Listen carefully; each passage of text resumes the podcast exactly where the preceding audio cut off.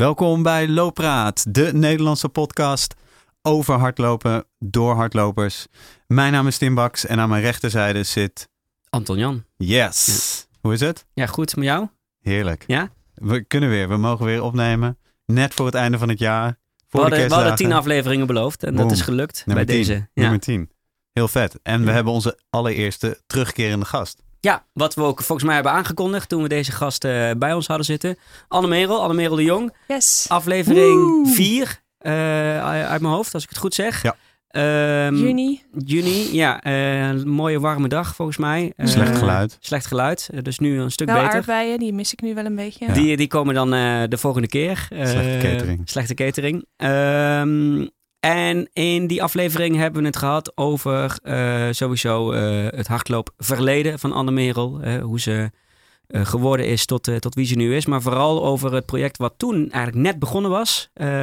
Trainen als een topatleet. In 16 weken klaarstomen voor een, voor een mooie uitdagende tijd. In, eh, in, toen was het al bekend dat het Berlijn zou Ja. worden. En we hebben toen gezegd, dat was in de beginfase, wat heb je om je heen verzameld, hoe ga je dit aanpakken eh, en eh, op het einde kom je terug. En Dat werd iets later dan gepland, dat maar werd iets later er. dan gepland, maar daar gaan we het daar zeker over hebben ook. Ja. Want uiteindelijk heb je je, je project afgesloten, niet in Berlijn, maar in Malaga. Ja. Eh, door een blessure, gaan we het eh, zeker over Ja, hebben. Volgens mij heb je ongeveer honderd keer gevraagd van eh, wat gebeurt er nou als je een blessure hebt. En ik wilde het daar gewoon niet over hebben, want het ging niet gebeuren. Maar ja, Ja, nou ja, maar volgens mij is dat ook inherent aan het leven als een topatleet. Dat dat Mhm. soort dingen ook eh, kunnen gebeuren. Dus ik ben ervan overtuigd dat het boek, wat je inmiddels ook hebt afgerond en deze week is uitgekomen. En hier voor ons ziet, beste luisteraars, dat zien jullie niet, maar eh, ik steek dat nu in mijn lucht. Of eh, in, de, in de lucht. Eh, dat het boek daardoor volgens mij alleen maar interessanter en, eh, en beter is geworden. Ehm, eh, maar daar gaan we het dadelijk, gaan we het dadelijk over hebben. Eh, je bent hier niet alleen.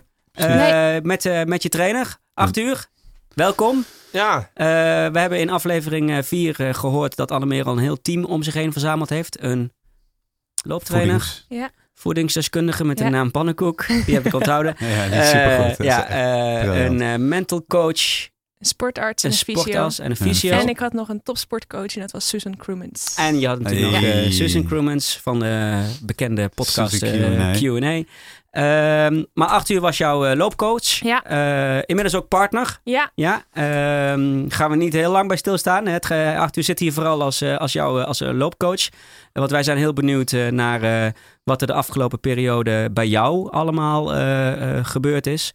Eh, maar we vinden het erg interessant om ook het perspectief van de trainer daarover te horen. Ja, sowieso. Eh, eh, dus eh, daar gaan we met z'n vieren Gaan we erover praten. over praten. We Ja. hebben eh, best wel wat vragen binnengekregen, ook via eh, onze, ons Instagram ja, kanaal. ik zag er al een aardig wat eh, verschijnen al de eerste dag meteen. Ja, dat, eh, ik heb daarna niet meer ja. gekeken, maar ik zag wel wat leuke vragen We hebben ze hier allemaal voor ons staan. We gaan proberen om ze allemaal eh, eh, te behandelen. Volgens mij kunnen we daar gewoon al een heel uur mee volpraten. ja, ja, nou, ja we, kunnen gewoon heel snel even beginnen met wanneer komt de e-pub uit? Volgens mij is Ja, dat die komt niet. Die komt niet? Nee, komt die niet? komt niet. En doe je Nee. een audioboek? Nee, ik denk het niet. Maar het is wel een leuk idee. Maar ik denk weet niet of het boek zich daarvoor leent. Oké. Omdat er ook te veel schema's en dingen in staan. Oh ja, dat is lastig. Als het echt een verhaal is, dan is het wel leuk om als eh, audioboek te doen. Maar er zijn best wel een paar ja, ka- eh, theoretische Kadertjes, kaders in. ja, en dat ja. is dan gewoon niet leuk om dat te luisteren tijdens een duurloop of Nee. wanneer je er ook naar luistert. We gaan heel even terug naar het begin. Eh, ervaren hardloper eh, met een grote schare aan, aan, aan fans ook, hè, die jou volgen Mhm. en eh, je hardloopavonturen. Twee boeken geschreven. Ehm, ik heb geen zin, of ik heb wel zin. Ik en, heb geen zin en dan geen doorgezet. en Live. Love, Run. en Live Love Run. Ehm, en de vorige aflevering vertelde je dat je bezig was met het project trainen als een topatleet. In Ja. 16 weken klaarstomen voor een, voor een toptijd op de, op de marathon. Mhm. Ehm, maar toen, Maar toen, eh, nou, het ging 15 weken best wel goed. De eerste eh, 10, 11 weken ging het zelfs zo goed dat mijn uitgever echt op een gegeven moment zat te duimen dat het een keertje iets slechter zou gaan. Want het boek was alleen maar Hosanna. En het was niet echt een. Ze zei ja, het heeft mensen straks. willen ook drama. Het moet Ja. straks wel iets Ja. van een drama komen, want anders dan, eh, dan wordt het wel heel saai. Ehm, toen heb ik uiteindelijk wel eh, in die 16 weken ook een week gehad die we de kutweek hebben genoemd. Want alles ging eigenlijk fout. Ehm, maar in week 16 kreeg ik eigenlijk het allerrotste nieuws te horen. Eh, op de eerste dag van de laatste week kreeg ik te horen dat ik een stressfractuur had. Ehm, en daardoor um, miste ik uiteindelijk de Berlijn Marathon. In je voet, een stressfractuur? Ja, een stressfractuur in mijn Ja. voet. En, Ja. en, en is dat een, eh, eh, kijk ook even acht uur aan, bij topsporters een, een veel voorkomende blessure? Of is dat een... had je, was jij dat vaker tegengekomen bij mensen die jij eh, als trainer begeleidde? Een stressfractuur? eh, Ehm, nou ja, ik, ik ehm, loop al bij een club van- eh, vanaf 1981, eh, toen ik op de basisschool zat. Maar stressfractuur is volgens mij meer iets van de laatste jaren. ja, dus jij, Ja. voor jou kwam het ook als een verrassing, deze, deze blessure. Nou ja, de laatste Ja, jaren ja, heb je wel. Hoor je wel heel vaak bij eh, topatleten eh, dat, dat ze daardoor eh, uit de running raken. Ja. Wat is, wat, is daar een bepaalde oorzaak voor? voor eh, of voor een stressfactuur? Of is Nou, dat, ik heb echt een lijstje ja? in mijn boek, ook een Ja. lijstje geschreven met wel tien dingen die eraan bij hebben kunnen gedragen dat ik een stressfractuur heb gekregen. Waaronder ehm, nou, tijdens mijn hoogtestage in Forumeu liep ik heel erg veel onverhard en niet zeg maar op zo'n mooi bospad, maar echt van die paden met grote keien. Ehm, ik heb de hele zomer op de kleine schoenen gelopen, omdat ik het idee had dat ik, mijn voeten gekrompen waren. Alleen ze waren smaller geworden, maar niet korter. Dus ik heb op de korte schoenen gelopen, wat dus ook best wel veel druk eh, op mijn voet heeft geleverd. Ik heb ook ehm, ineens, toen ik las dat van mijn kuit, heb ik andere schoenen gekocht. En die waren misschien juist weer een beetje te breed aan de voorkant. Ehm, ik heb ook in de laatste weken van mijn project best wel veel stress gehad om mijn boek op tijd af te krijgen. Eh, er waren echt verschillende factoren die er waarschijnlijk voor gezorgd hebben ehm, nou ja, dat het gebeurd kan zijn. En dat was twee weken voor Berlijn. Dit. Ik kreeg het Ja. zes dagen voor Berlijn Zes te horen dat het een stressfractuur was. En tien dagen voor Berlijn stapte ik van de loopband bij de sportarts voor mijn laatste sporttest. En toen stapte ik eraf en toen schoot er echt iets in. Ik dacht echt zo, wow, dit doet echt veel pijn. Ik had al, al een tijdje een vermoeid gevoel in mijn voet. Maar ja, als je zoveel traint, dan heb je niet... Ja, je, je, denkt gewoon, ja, ehm, als je zoveel traint is het logisch dat je een beetje vermoeid gevoel hebt in je voet. Want je hele lichaam voelt best wel moe. Ehm, maar ja, dat hoort erbij. Totdat ik dus van die loopband afstapte en ehm, mijn voet toch wel heel erg veel pijn deed. Ik heb s'avonds nog wel eh, geprobeerd vier keer duizend op marathontempo te lopen. Maar de derde herhaling had ik echt, kon ik gewoon niet meer op mijn voet staan. En toen ben ik dus ook gewoon gestopt. Dat was echt de eerste training die ik echt gewoon heb afgebroken. Ik dacht van ja, ik kan nu gewoon echt niet verder. Dat was tien dagen van tevoren. En toen kwam dat telefoontje. Ja. Want ik dacht eigenlijk dat het een. eh, ik was de dag erna naar de fysio geweest. En die hoopte dat het ehm, eh, alleen een ontstoken. eh, een botvliesontsteking was. Ehm, maar toen ben ik even naar de huisarts gegaan om een ontstekingsremmer te halen. En die wilde per se dat ik naar de dokter ging om een foto te laten maken. En ik had wel die ontstekingsremmer gekregen. En ik voelde daardoor eigenlijk helemaal niks meer van pijn in mijn voet. Eh, dus ik dacht, nou ja, dan, dan zal het wel gewoon een botvliesontsteking geweest zijn. En die dokter had ook gezegd, op het moment dat jij eh, gewoon meteen na die foto naar huis wordt gestuurd, is er niks aan de hand. Want als er iets is, dan sturen ze je meteen door. En ze hadden niks gezegd toen ik die röntgenfoto had laten maken. Dus ik dacht, nou, er is niks aan de hand. En ik heb nergens last van. Ik dacht ook nog van, ik zat in die, in die, ehm, eh, in die zaal te wachten. En iedereen die zat een beetje te hinken of ze hielden hun pols vast. Ik dacht, nou, ik zit hier een beetje voor niks. Dus ik dacht, dan moet ik gaan strompelen. Dan hoor ik er ook een beetje bij. Eh, en toen werd ik dus om half zes gebeld door mijn sportarts van ja, ehm, het zit toch wel een. eh, ik heb niet zo goed nieuws voor je. Er zit een breukje in je voet. Dus dat was wel echt, echt dat ik totaal niet verwacht. Dan stort je wereld in. Ja, heel eventjes Ja. wel, ja. Ja. Want, want je hoorde toen ook, kreeg je toen ook advies, je mag niet lopen? Hij Of zei niet, je mag niet lopen, maar hij zei wel echt van, nou, als je gaat als je lopen is echt, dat, ja, zou ik echt nooit doen. Nee, want dan Hij had je daar ook en niet niet die af- prestatie neer kunnen Ja. zetten die je wilde en misschien iets kapot kunnen maken. ja, of het iets, was al eh, kapot. ja. Dus ehm, ik kon het alleen maar erger maken. En nou ja, hij zou er ook echt niet achter hebben gestaan als ik was gaan lopen. En nou ja, ik snapte zelf ook wel dat je dan niet echt een heel goed voorbeeld zet als jij met een gebroken voet een marathon gaat lopen. Ik bedoel, wat, ja, waar ben je dan mee bezig? Want het plan was dat je meteen na Berlijn je slothoofdstuk zou Ja. schrijven en het boek. Twee dagen later zou mijn boek in de Uitkomen, winkel liggen. Ja, Dus, dus die uitgever die hoopte op eh, enige dramatiek. ja kreeg het. En die die kreeg iets Ja. te Ja. veel dramatiek, denk ik. Ja, en uitstel. Ja, Eh, inderdaad. Het was wel eh, heel fijn, want eigenlijk zou smiddags ehm de cover van mijn boek al gedrukt worden. Ehm, maar ze hadden wat druk bij de drukkerij volgens mij. En ze hadden dus nog Leuk. niet gedrukt. Dus ze Dat is konden. Ja. dus ze konden het nog, eh, we konden het nog cancelen. Want anders, ehm, ja, dan was de, de rug van het broek al de dik, die, die bepaalt natuurlijk de dikte van het broek. Dus anders was die al bepaald geweest. En nu kon er nog een extra katern bij. Omdat we hem, en konden we hem dikker maken. Dus eh, ja, er is gewoon, zijn 32 pagina's extra. Hoe snel is die knop omgegaan? Binnen Van- een uur.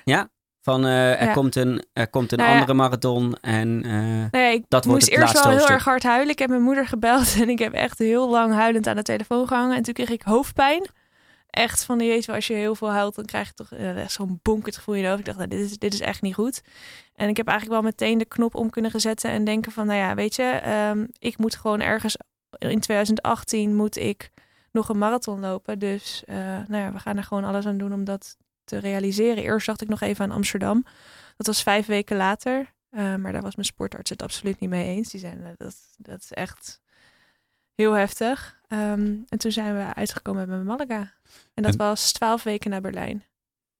ja, dus je hebt eerst rust en daarna vier ben je... weken rust, ja. vier weken Ja. echt gewoon Helemaal, looprust. ja, helemaal Ja. niks lopen. En daarna heb ik uh, in tweeënhalve week opgebouwd tot een halve marathon. Toen hebben we, zijn we een weekje in Italië geweest, hebben we daar een week getraind. Toen kwam ik thuis, had ik nog een week tot een New York Marathon. Die heb ik toen als duurloop gelopen.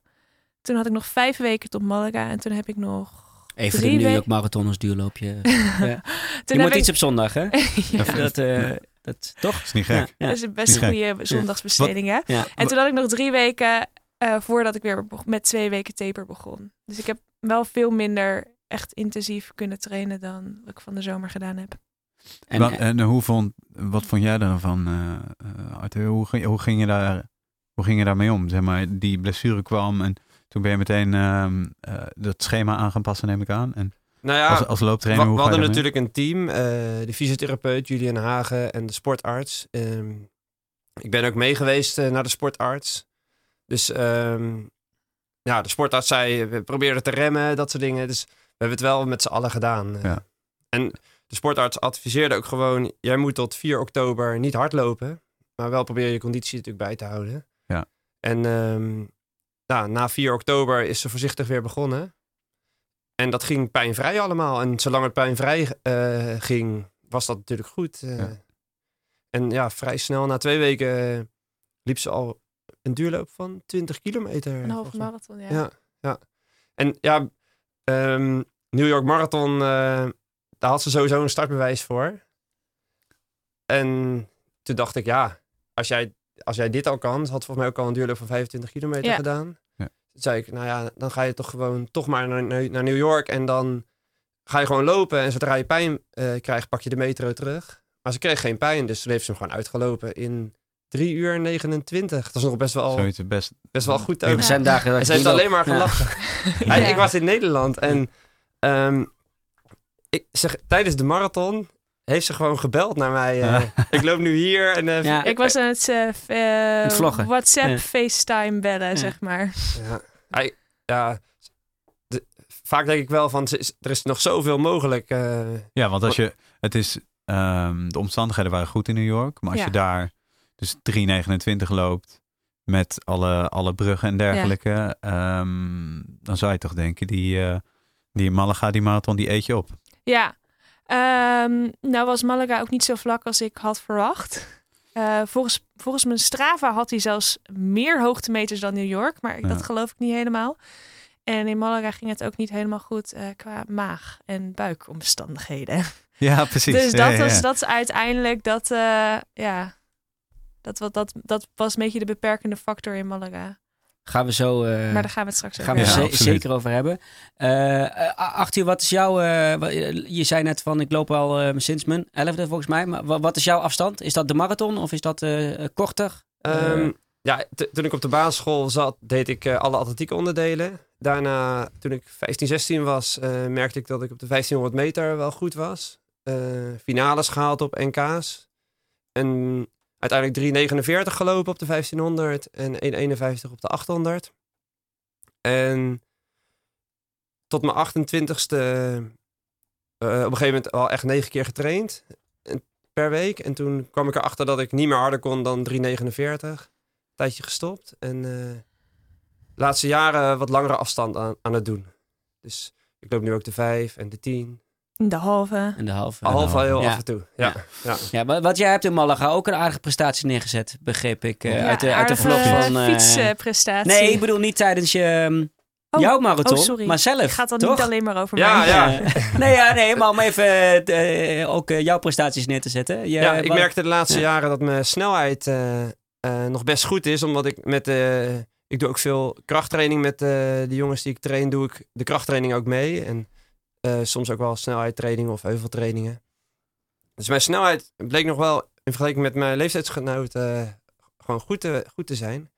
Dus ehm, op een gegeven moment werd ik Nederlands kampioen op de 1500 eh, Ja. en op de 800 bij de Masters.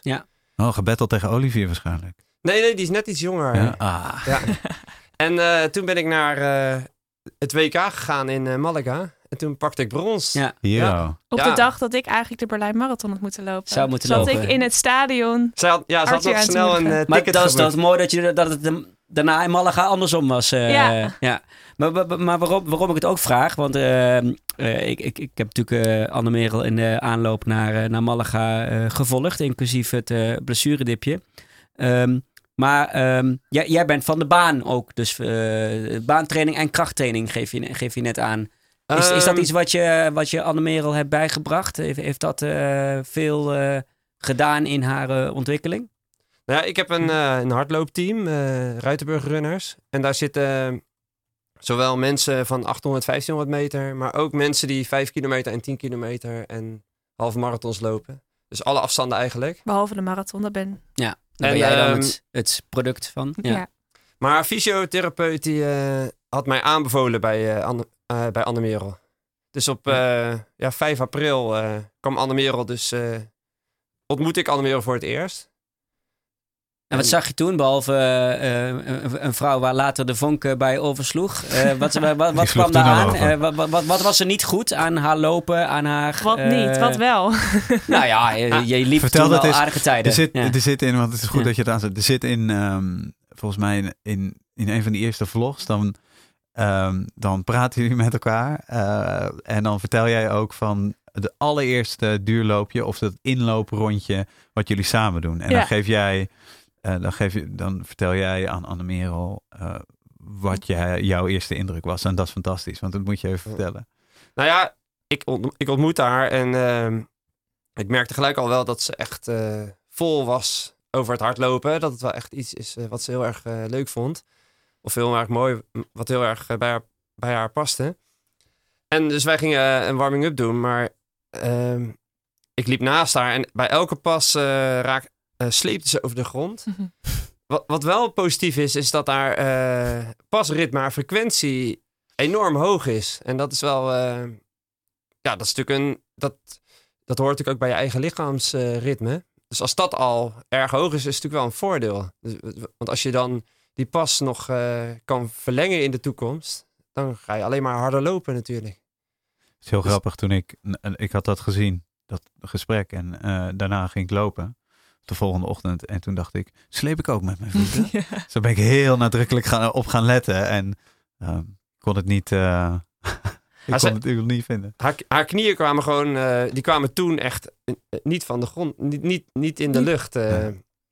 Ja, maar Is, is dat ook- inherent aan, aan duurlopers? Aan, aan mensen die... Nou ja, ik, ik vroeg wat voor trainingen doe jij, maar ze deed alleen maar duurlopen op 5 minuten 10 per kilometer. Ja. De ene keer 12 kilometer, de andere keer 20, de andere keer 18. Dat, dat waren haar trainingen. Ja.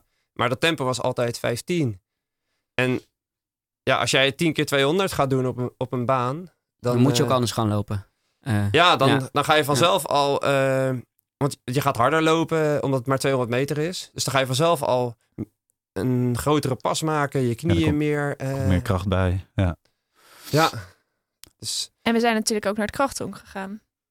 Want als je meer kracht hebt in je benen, kun je ze ook makkelijker optillen. Ja, en, en dat vond je heel erg leuk. Ja, Want eh, voor, eh, zeg maar, voor deze, eh, dit project, laat het zo even noemen. vond ik krachttraining verschrikkelijk. ja, precies. stond voor mij, zo net zoals hardlopen voor mij in het begin, eh, eigenlijk gelijk stond aan steken in mijn zij, stond krachttraining voor mij gelijk aan migraine.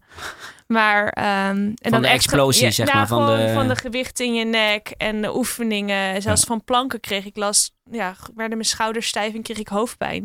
Dus ik dacht, nou, het, het kan niet anders als ik altijd als ik krachttraining ga doen, dat ik dan migraine krijg. Maar ik, heb dus geleerd dat als je het echt heel rustig opbouwt en de oefening op jouw ritme doet, op jouw tempo, eh, dat het dan niet per se migraine hoeft op te leveren en dat je er wel echt veel sterker van wordt. Dus dan is het, het onderscheidende factor was dan echt die begeleiding die je, Ja, die je kreeg. ja. Eh, of dat je de oefeningen juist uitvoert en dat je het gewoon op je eigen, ja, dat, dat op je eigen ritme doen vind ik ook heel belangrijk. Want als ik krachttraining de- deed, deed ik het vaak met een groep. En ja, als jij als beginneling met een groep moet meedoen die het allemaal al veel vaker gedaan hebt, dan ga je jezelf toch een beetje overbelasten. En als je dan al snel last van je nek en schouders hebt, dan is dat wel gevaarlijk, denk ik. Ja. ehm, zullen we meteen even een loop, ehm, of een loop, een, Ja, een een, vraag die er in, in het verlengde van misschien ligt. eh, je, kijk jij naar dezelfde vraag als ik, eh, Tim? Ja, ik denk het wel. Van sportief.nl. Eh, op, op welk vlak, of dat voeding, training of mentaal, je de meeste winst hebt behaald? Is dat de krachttraining of de... nou, ik denk dan een combinatie van kracht en baantrainingen. De looptechniek, hè? Ja, Techniek. looptechniek. Haar, Ja. haar techniek is Ja. zo, zoveel verbeterd. eh. Heb ik, je, ik weet nog, eh, die- een van de eerste keren dat wij twee hongertjes deden, toen was eigenlijk haar bovenlichaam aan het bewegen. En, maar ze, ze liep niet eens hard en ze was Niet? Voor mijn gevoel wel hoor. niet, niet echt hard, maar Eh, ja, dat, dat bovenlichaam ging van links naar rechts en ze was echt aan het stoeien. En nu ja, loopt ze gewoon met een, met een stil bovenlichaam, een lange pas, een hoge knie. Ehm, armen zijn eh, een mooi 90 graden. Ehm, handen zijn ontspannen. Ja, het, is nu. Ja, is echt. eh, ze loopt veel mooier. Veel efficiënter. Heb je voor- en nabeelden? Dat zou fantastisch zijn, dat je dat zo een beetje naast elkaar kan zetten. En dan Annemerel voor, Annemerel na. En dan dat je echt die Nou progressie ja, kan ik heb. zien. eh, je, je hebt natuurlijk. Zij heeft natuurlijk al die, eh, die, vlo- die vlogs. Ja. En daar staan ook wel dat jij volgens mij wel een keer versnellingen lopen deed in 2017 of zo. Nou, oh, die versnellingslopen die we hebben. Ja, ik heb wel beelden daarvan, inderdaad. Weet je nog dat ik in eh, Valencia was en dat ik een versnellingsloop aan het doen was. En dat jij, dat ik die toen aan jou had gestuurd. En toen ging je een video maken met hoe ik. Hoe het zou vanuit de gymzaal, Ja. hoe ik het dan wel moest doen, zeg maar. Dat was heel grappig. Maar altijd wel positieve kritiek, toch? Ja, altijd Ophouden, positief. Ja, maar ik zei zelf al, volgens mij ga ik veel te veel heen en weer met mijn met mijn armen of zo. Dat zei ik toen zelf ook wel. Te veel heen en weer naar zijwaarts, Ja, zeg maar. eh, ja alsof waardoor ik bij de bijenkorf bij de drie dwaze dagen was en eh, mensen aan de zijkant, naar de zijkant aan het duwen was, zeg maar.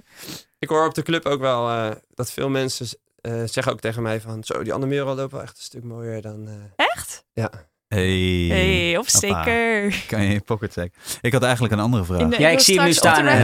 Ik zie hem nu staan. Die ging over krachttraining, toch? Ja, over Ja. krachttraining. Ehm, eh, ultra underscore Cindy, ehm, die vraagt... eh, nou ja, we hebben het er al een beetje over gehad. Wat heeft krachttraining jou gebracht? En welke oefeningen zijn een must voor marathonlopers? En misschien is dit ook wel een Ja, vraag voor jou. Doe jij eh, maar eh, wat krachttraining mij gebracht heeft, is dat ik nou, efficiënter kan lopen. En ehm, ik voel me krachtiger in mijn lichaam. Ik voel me meer in controle van mijn lichaam. En ehm, ja, dat is eigenlijk wat het krachttraining Ja. mij gebracht heeft. Ja. stabiliteit, hè, controle. Ja. Ehm, oefeningen uitvoeren op één been. Ehm, waardoor ze wat toch echt heel erg sterk geworden is eh, rond haar heupen. En zou je dat ook eh, aanraden aan, eh, aan alle amateur marathonlopers van Nederland? Of nou, ja, ook halve marathonlopers? Ja, sowieso. stabiliteit rond je enkels, je knieën, je heupen. Ehm, ik denk ook dat dit heeft geholpen dat Annemerel pas in week 15 eh, een, een blessure heeft Ja, gekregen. ja, ja. Maar die, ja, die, dat is genezen een lopersknie ge- geworden of iets aan de heup of iets in de enkel. Het is allemaal, eh, ja, dat, dat lijkt allemaal wel stabiel en sterk. eh. Hoe train je je, eh, je, heupen? Kan ik me nog iets bij voorstellen. En je benen, je bovenbenen en je eh, ook met de lunges en squats en et cetera, et cetera. Hoe train je stabiliteit van je enkelgewricht? Sowieso, als je, op, als je op één been staat, dan gaat je enkel natuurlijk al, eh, dan ben je natuurlijk al aan het zoeken van... Ja. Dus als je een vliegtuig maakt in de lucht, eh, dat soort dingen. Of een uitvalspas waarbij je eh, extra hoog je knieën heft, zodat je uit balans komt. En moet corrigeren uit jezelf. Ja. Ik doe het Ja. tijdens het tandenpoetsen. Mijn, ik heb ooit knieproblemen gehad. Ja, nee, knieproblemen. Toen zei mijn fysio ook, ehm, jouw enkels, die zijn, ga maar eens op één been staan. En toen zei, nou, het trilt. Hij zegt, werk daar aan en doe dat gewoon op dagelijks tijdens het tandenpoetsen. Elektrische tandenborstel. Dan heb je, het- ik heb twee, twee gewoon cyclus boven, onder. En dan, eh, boven is ene- links, onder is rechts. Dat heb ik ook, maar dan, Dan met mijn zo. tanden. Boven, onder. Ja, precies. nou ja, en, dan, en dan sta ik daar tussen één, ehm, ondertussen op één, eh, been. Goeie Het is wel grappig, dat je het zegt, want eh, Su- Suzanne, Ja. die heeft de eh, eh, Suzy Q&A podcast. En die zei volgens mij in haar laatste podcast ook van eh, waar ze meer aan gewerkt had of wat ze anders had gedaan is eh, krachttraining met één, ge- met een geïsoleerd been, zo noemden ze het Ja. volgens mij. Eh, waardoor je misschien ook dat soort eh, correcties en stabiliteits... eh, Ja, ik hoorde ook dat Ja. zij deadlifts deed op één been. Dat ja, op één dus even- been. Heb ja. ik dus even opgezocht hoe je dat moest doen. Dat, toch, eh, dat zag er wel interessant ja, uit. Ja, er worden een soort pistol squats. eh, Ja. ja. ik zou het niet kunnen. Maar ze zeiden wel ook heel terecht bij, je moet het dan wel met allebei de benen doen. Ja, ja nee, niet, niet- niet alleen links of rechts. Nee. Maar wij, Hm. wij combineren met krachttraining meestal ehm, twee oefeningen. Een tweebenige oefening met een eenbenige oefening. En dan doen we dan eh, meerdere sets van. En dan gaan we over naar een andere tweebenige oefening en een enkelbenige oefening. Staan dat soort tips ook Ja. in het boek? Top. Top. Kijk, Natuurlijk. dat is goed. Ga ik ook, Trainen eh, als een topatleet. ga ik ook weer genoeg leren. Ehm blessure eh, Ja. kreeg je. Eh, tot dan ging alles... ja, dat was dus één je was week op topfit volgens mij, toch? Ja, in de toen periode. wel, ja. Er was één week in, eh, op hoogtestage waar het niet zo heel erg goed allemaal ging. Ik ehm, kwam aan en op de tweede dag struikelde ik in het donker over een boomstronk. dat ken ik van Ja. jou. Ja. Oh ja. Ja. Maar dit was nog Ja. net iets heftiger. Mijn hele knie lag open. En mijn andere knie was bont en blauw. En ik had last van mijn heup. En ik had mijn teennagel lag er half af. En ja, we liepen heel veel onverhard. En iedere keer als ik ging lopen, dan viel de pleister eraf. En ik was bang dat er stof in kwam. Infectieprotocol. En ik was, nou, ik liep echt gewoon... Het liep niet lekker. En ten eerste en ten tweede was ik net op hoogtestage. Dus eh, mijn lichaam moest ook nog eh, wennen aan de hoogte. Eh, en ik had eigenlijk nou, tien weken lang alleen maar Hosanna gehad. En toen ging het ineens iets minder lekker. En dat, dat vond ik wel Waar lastig. natuurlijk die hoogtestage ook Ja. eigenlijk voor ja, bedoeld dat was. wist ik ook wel. Maar Ja. ik geloof... Arthur had echt al wekenlang gezegd... Ja, de eerste week op hoogte ga je het echt zwaar krijgen. En ik dacht zo, ja, het zal wel. Het zal dus echt. Want je bent ook eh, fanatiek wintersporter. Dus Ja. je had zoiets van, nou, dat ken ik, ik wel. kan ook Ja. hardlopen op wintersport. Dus Ja. laat het is Ja. toch niks, niks ergs aan.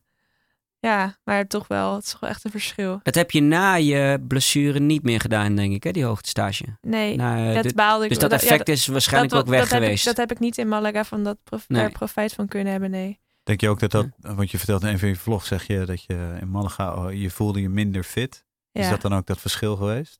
Ik denk dat dat er heeft bijgedragen. ehm, ook om, maar ik heb ook eh, minder hard kunnen lopen in trainingen.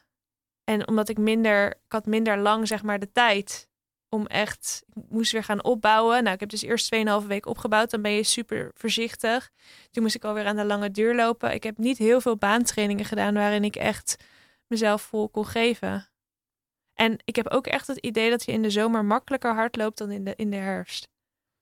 In de zomer makkelijker dan. Ja. Dat zeg Oh. maar, door, doordat de, de, de afgelopen zomer hadden we natuurlijk alleen maar zon en lekker weer. Ja. En Maar het het ging. is ook warm.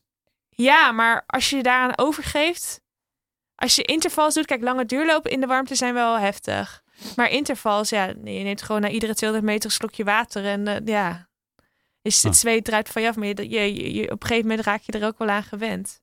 Ik zou niet graag een marathon lopen met 30 graden, maar ik vond trainingen van de zomer wel makkelijker. Je begon wel heel erg, je begon wel heel erg goed in Malaga met eh, de eerste halve marathon in eh 1.32.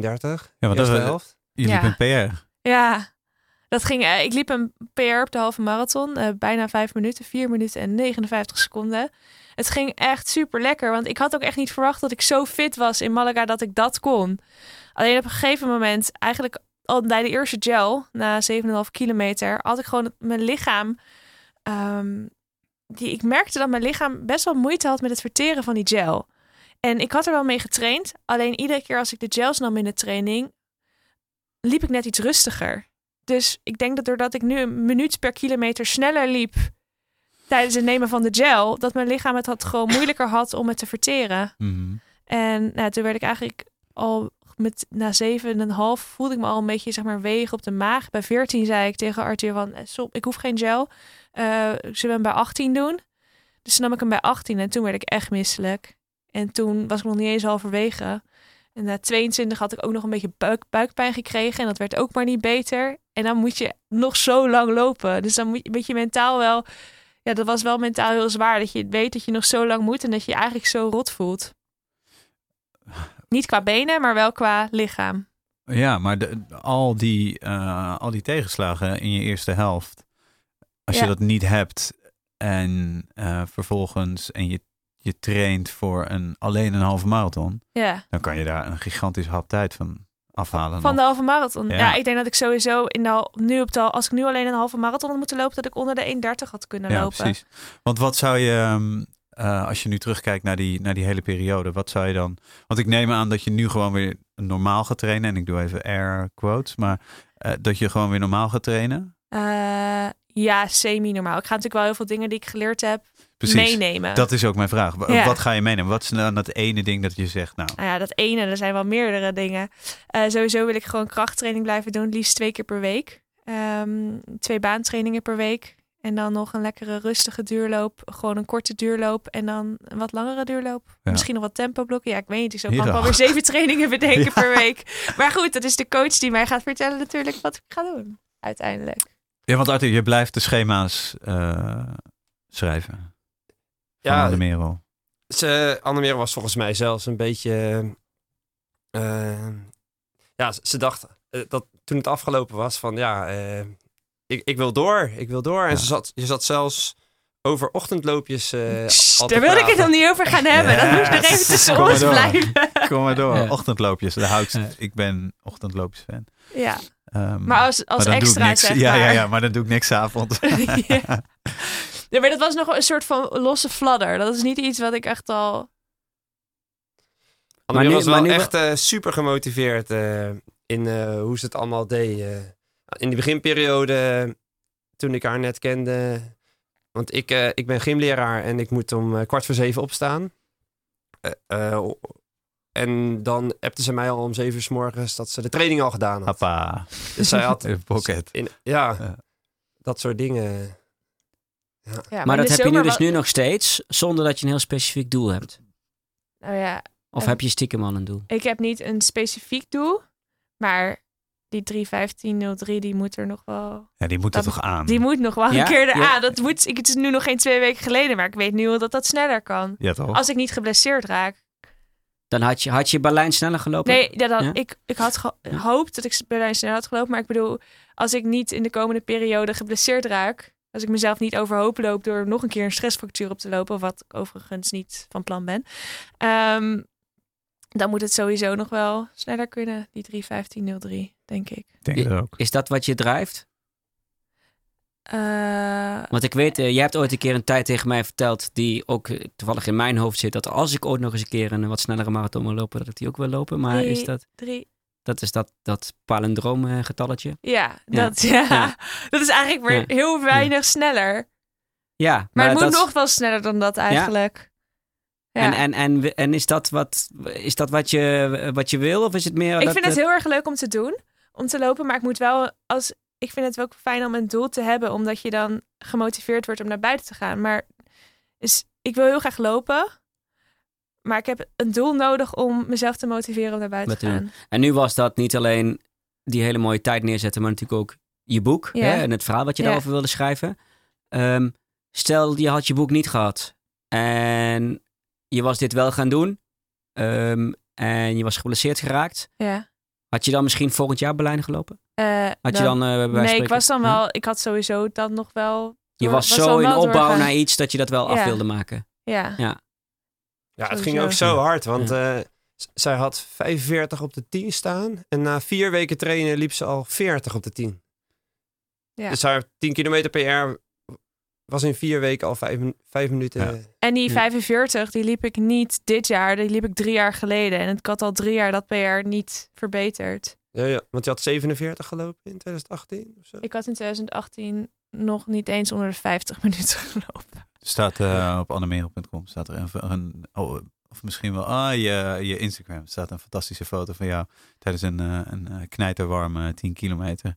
Oh, die. Ehm, Maasdijk. Maasdijk, ja. Maasdijk. eh, Daar liep ik fantastisch. 40, 50 of 51. Ja. Liep ik 11 seconden erboven. Ik heb ook één keer 40, 10 gelopen deze zomer. Op een baan in Hilversum. Het was de bedoeling dat ik eindelijk onder... Nou ja, eindelijk.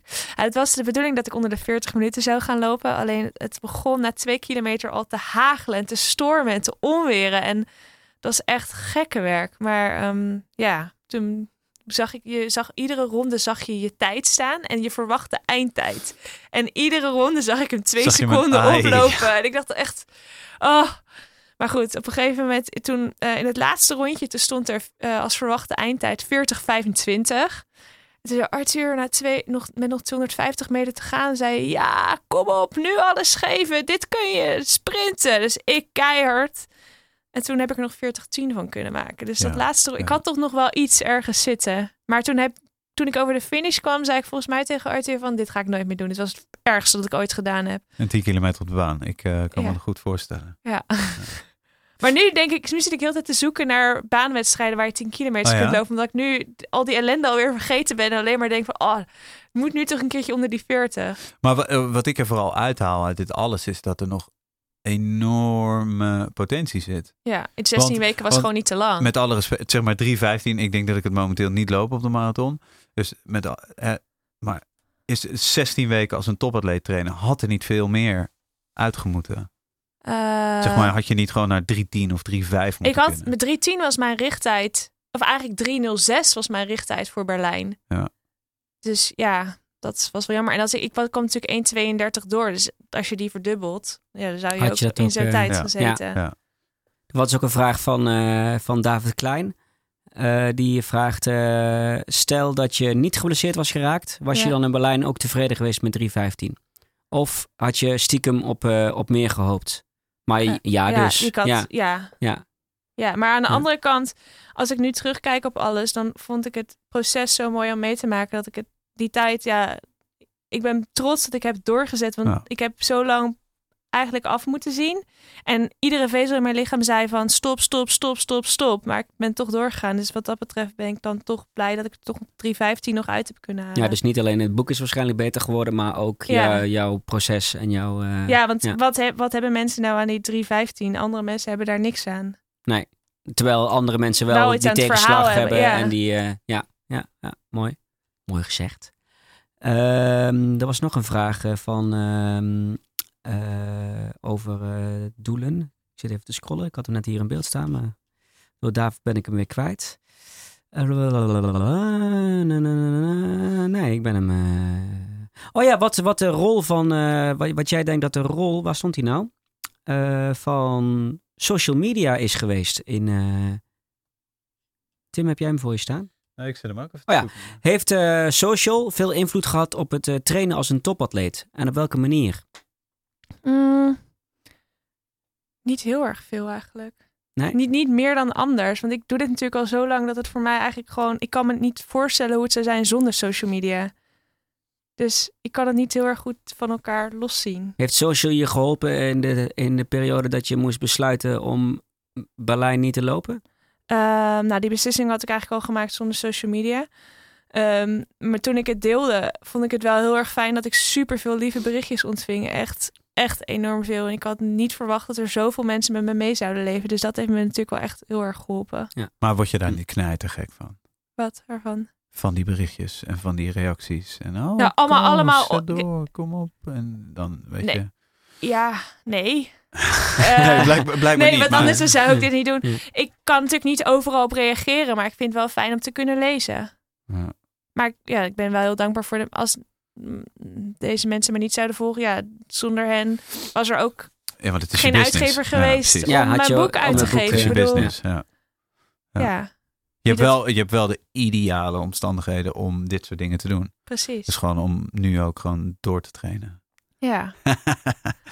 Vind nou ja, je maar ook, eh, iedereen kan om zes uur ochtends een, een, een loopje doen en om, en om acht uur s'avonds nog één. Ja, nee. Ja, dat niet, klopt. ja. Is dat ook een, eh, hè, want in de beginperiode van, van je blog en dergelijke heb je heel veel eh, jonge hardlopers zeg maar, van de bank afgekregen. ja. Is, wil je ook nu dat niveau van, van, eh, van, van je volgers scharen omhoog? zeg je Eh, tegen hun ook van ga, ga verder? Nee, ga, ik probeer ze eh, juist te motiveren om gewoon nog steeds op dezelfde manier eigenlijk. Ehm, maar ook om wel af en toe even uit je comfortzone te gaan. Maar dit boek, Trainen als een topatleet, gaat niet alleen over hardlopen, maar ook over wat het je in de rest van je leven kan brengen, zeg maar. Wat een, Ja. Ja, en dat, eh, het, is, het is meer ook de mentaliteit Ja, van het trainen. De die, discipline eh, en ja. dat... En of je dat nou voor eh 3.06 gebruikt of voor 4,5 uur of Ja. voor een 10 kilometer, dat zou niet uit moeten maken. Nee. Nee. Of als je, ik denk zelfs dat het voor niet-hardlopers leuk is om te lezen. Is er nog iets wat je helemaal anders had gedaan als je het opnieuw... Dat was ook een vraag eh, van eh Fionn Hancox. Spreek dat goed uit? Wat zou je anders doen als je het nogmaals zou mogen doen?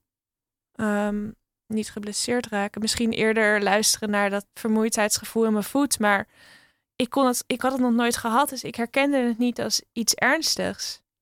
Ik bedoel, we hebben allemaal wel eens een pijntje. Ik heb eh, ooit eh, van Mark Tuitert gehoord dat hij zei van... ik maak me eerder zorgen op het moment dat ik voor een wedstrijd nergens pijntjes heb. Want dan heb ik niet hard genoeg, dan heb ik voor mijn gevoel niet hard genoeg getraind. Ja. Dan wanneer ik... Ja, dus ik, ik had zoiets van het hoort erbij. Ja, en nu zou je dat dus iets sneller aanvoelen, eh, Ja. weten. Ja. Maar ja, dan Ja. nog, weet je, ga je dan stoppen met trainen? Dan moet je dus stop, dat, wat, wat kun je, en ze kunnen op een scan pas zien als, als het gebroken is. Dan kunnen ze pas zien dat het, Als het echt te ver is, zeg als het maar. te ver is. Ja, ja. Wat heb je eigenlijk gedaan in die periode? Want je mocht niet lopen. Nee, ik heb mijn Maar eh, elliptico. Je hebt die elliptico eh, natuurlijk weer eh, van stal gehaald. Ja, Afgestoft. ja. ja, ik heb eh, drie keer per week eh, anderhalf uur op de elliptico gestaan. We moeten het toch een keertje gaan doen, hè? Ik denk. Ja, nee, ik heb het eh, op vakje lopen eh, volgens mij eh, gisteren nog over gehad. Dat eh, de, de Jacobs Ladder, ik weet niet of die bij jullie bekend is. Nee. Dat is zo'n schuin apparaat waar, waar de ladder doordraait, waar je eh, continu een sterkclimber hebt. Die wil ik Mm, voor mijn nee. trailruns en voor mijn hoogtemeters eh, een keer een maandje huren. En die Elliptigo, dat ik die ook een Ja. keer een maandje wil huren. Ja, Ja. om te leuk. proberen. Het, is, eh, het was eh, op een gegeven moment word je er een soort van goed in. In ieder geval, dan krijg je het een beetje onder controle en dan wordt het ook gewoon leuk. Ik heb dus ook gewoon een keer om zes uur 's ochtends op zondagochtend ben ik op dat ding gaan staan dat ik op een ander moment van de dag niet kon. Dat was wel een uitdaging, want als je dus over een tak rijdt of zo, dan raak je wel een beetje uit balans. Dus was, dat was nog wel een uitdaging.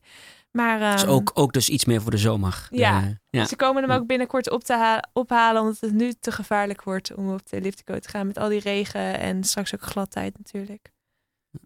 Zou jij het aanraden om, om eh, eh, ook als je wel gewoon mag hardlopen, om, eh, kijk acht uur aan, beste luisteraars, om ook als je wel mag hardlopen, om andere vormen van duursport te doen? Als Ja. onderdeel van je... Nou ja, ehm, toen ik Anne Merel ontmoette, toen eh, vroeg ik aan haar van eh, wat ben je gewend? Wat, eh, hoe belastbaar ben je? Eh, hoe vaak train je?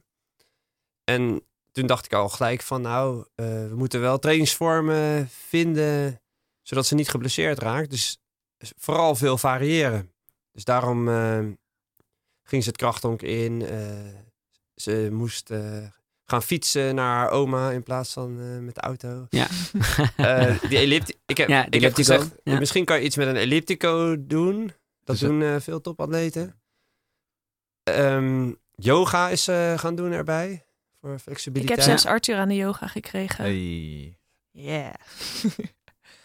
Dus ja, ehm, En dan Veel yin yoga variëren. neem ik aan. Wat? Of yin yoga. Van Ja, die we, diepe hebben, we hebben een video die, van eh, 20 minuten, die doe ik al sinds 2010.